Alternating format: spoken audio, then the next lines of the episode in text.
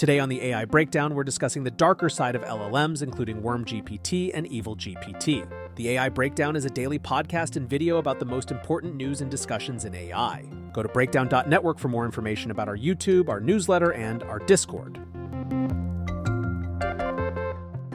Welcome back to the AI Breakdown. Today, we're exploring an issue that sort of lurks right around the corner of all conversations about AI which is what happens if these systems are used maliciously.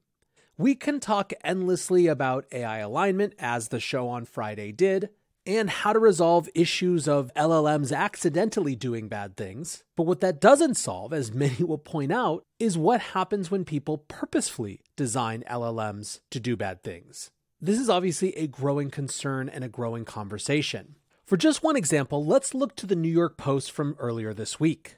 On Wednesday, August 9th, they published a story called Outlaw AI Chatbots Are Making Cybercrime Easier and More Frequent.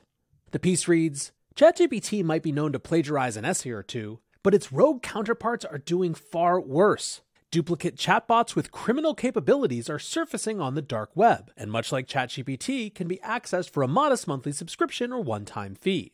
Several dark web chatbots, including Darkbert, FraudGPT, and WormGPT, have recently caught the attention of cybersecurity firm SlashNext. They were flagged for having the potential to create phishing scams and phony texts via remarkably believable images. One AI strategist told the New York Post that while this type of scams aren't new, the introduction of AI tools for personalization really does mark a huge moment of difference. The expert said, This is about crime that can be personalized at a massive scale. Scammers can create campaigns that are highly personalized for thousands of targeted victims versus having to create one at a time.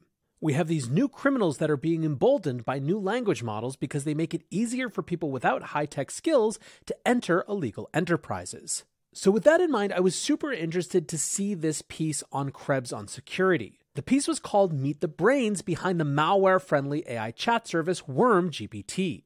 Krebs writes, WormGPT, a private new chatbot service advertised as a way to use AI to write malicious software without all the pesky prohibitions on such activity enforced by the likes of ChatGPT and Google Bard, has started adding restrictions of its own on how the service can be used. Faced with customers trying to use WormGPT to create ransomware and phishing scams, the 23 year old Portuguese programmer who created the project now said his service is slowly morphing into a quote, more controlled environment.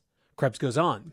WormGPT was initially sold exclusively on hack forums, a sprawling English language community that has long featured a bustling marketplace for cybercrime tools and services. WormGPT licenses are sold for prices ranging from 500 to 5,000 euro.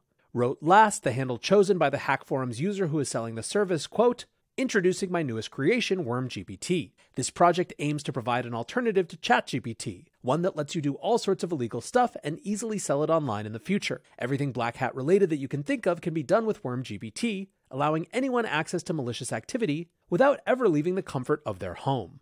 Now, you'll remember on an earlier episode, we discussed how that security firm SlashNext had analyzed WormGPT and used it to create a business email compromise or BEC phishing attack that was designed to try to trick employees into paying a fake invoice. A representative of SlashNext said, The results were unsettling. WormGPT produced an email that was not only remarkably persuasive, but also strategically cunning, showcasing its potential for sophisticated phishing and BEC attacks. Now, from there, Krebs did a little bit of investigating. Quote, a review of last posts on hack forums over the years shows this individual has extensive experience creating and using malicious software. The article points to Arctic Stealer, which was a data stealing Trojan and keystroke logger, another modified version of the information stealer called DC Rat. But in 2021, just after joining the forum, Last told other users that his name was Raphael and that he was from Portugal. Using an account tracing feature, Krebs traced the last user to an initial nickname Ruina Shackers, which, when searched on Google, brings up a TikTok account of the same name, which is itself associated with an Instagram account for someone named Rafael Morais from Portugal. Morais was ultimately reached via Instagram and Telegram and said he was happy to talk about WormGPT. Morais said, You can ask me anything, I'm an open book.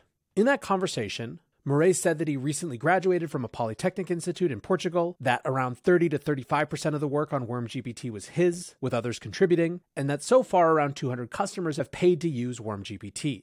Morais said, I don't do this for money. It was basically a project I thought was interesting at the beginning, and now I'm maintaining it just to help the community. We have updated a lot since the release. Our model is now five or six times better in terms of learning and answer accuracy. One thing he didn't say is which LLMs had been used to power WormGPT, but intimated that the dataset that it was trained on is significant. Morais said, Anyone that tests WormGPT can see that it has no difference from any other uncensored AI or even ChatGPT with jailbreaks. The game changer is that our dataset is big. Morais also gave a brief summary of his own trajectory.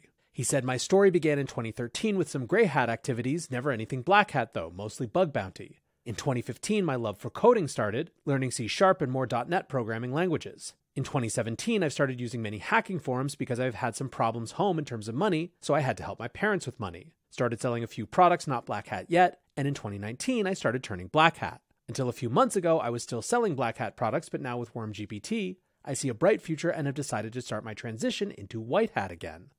Now, interestingly, Morais and the WormGPT project said that media coverage of it has painted it in an unfair light. At the end of July, an announcement on the WormGPT channel on Telegram said, We are uncensored, not Black Hat. From the beginning, the media has portrayed us as a malicious LLM when all we did was use the name Black Hat GPT for our Telegram channel as a meme. We encourage researchers to test our tool and provide feedback to determine if it is as bad as the media is portraying it to the world. Krebs, however, writes It turns out when you advertise an online service for doing bad things, people tend to show up with the intention of doing bad things with it. And indeed, as that has happened, WormGPT has had to add its own guardrails. For example, they now have a disclaimer that says we are not responsible if you use this tool for doing bad stuff. And Morais said, We have prohibited some subjects on WormGPT itself anything related to murders, drug traffic, kidnapping, child porn, ransomwares, financial crime. We are working on blocking BEC2. At the moment, it is still possible, but most of the time it will be incomplete because we already added some limitations. Our plan is to have WormGPT marked as an uncensored AI, not Black Hat. In the last weeks, we've been blocking some subjects from being discussed on WormGPT. However, despite that, Krebs points out that Last has still been saying on hack forums and in other cybercrime forums, including Exploit, that, quote, WormGPT will quite happily create malware capable of infecting a computer and going fully undetectable by virtually all major antivirus makers. When asked what some of the legitimate or white hat uses for WormGPT would be, Morais said, We use WormGPT to fix some issues on our website related to possible SQL problems and exploits. You can use WormGPT to create firewalls, manage IP tables, analyze network, code blockers, math, anything. Krebs concludes Morais says he wants WormGPT to become a positive influence on the security community, not a destructive one, and that he's actively trying to steer the project in that direction. The original Hack Forums thread pimping WormGPT as a malware writer's best friend has since been deleted, and the service is now advertised as WormGPT, best GPT alternative without limits, privacy focused. Morais concluded we have a few researchers using our WormGPT for white hat stuff. That's our main focus now, turning WormGPT into a good thing to the community. Now, within days of that article coming out, news started circulating that a new explicitly Black Hat AI tool had come out as a replacement for WormGPT, which was presumably going soft. The new AI tool was called Evil GPT. From cybersecuritynews.com, a hacker going by the name AMLO has been advertising a harmful generative AI chatbot called EvilGPT in forums. The chatbot is being promoted as a replacement for WormGPT.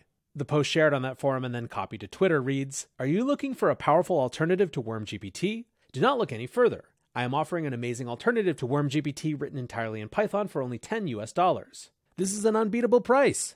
The post also reads Welcome to the Evil GPT, the enemy of ChatGPT. Now, I unfortunately don't have some really big insight about how to address these threats or these challenges, other than to say that it does seem like the first step is acceptance. Living in the world where we have access to the benefits of LLMs like ChatGPT also means living in the world where that same level of technology can be explicitly deployed for bad purposes. The two things that stand out as really obvious responses to this are one, more emphasis on novel cybersecurity efforts. Notably, this week we got that $20 million DARPA competition around exactly that. Although that's not nearly enough to actually address this, it feels like it much more needs to be some market incentive. But then, secondly, regardless of what one thinks of the AI safety conversation currently, whether it's over dramatized and the risk of human extinction overstated, the clear evidence that whatever the most advanced LLMs that are available for good will also be used for bad should be something we factor in to how we think about releasing or not releasing or controlled releasing more advanced models in the future. Breathtaking insight, I know. But listen, I'm just here to keep you informed as we learn about this crazy new world that we're all going into together. I'm certainly going to keep keeping an eye on this, and I will let you know about interesting developments as they happen. For now, I hope you are having a wonderful weekend. I appreciate you listening or watching as always. Until next time, peace.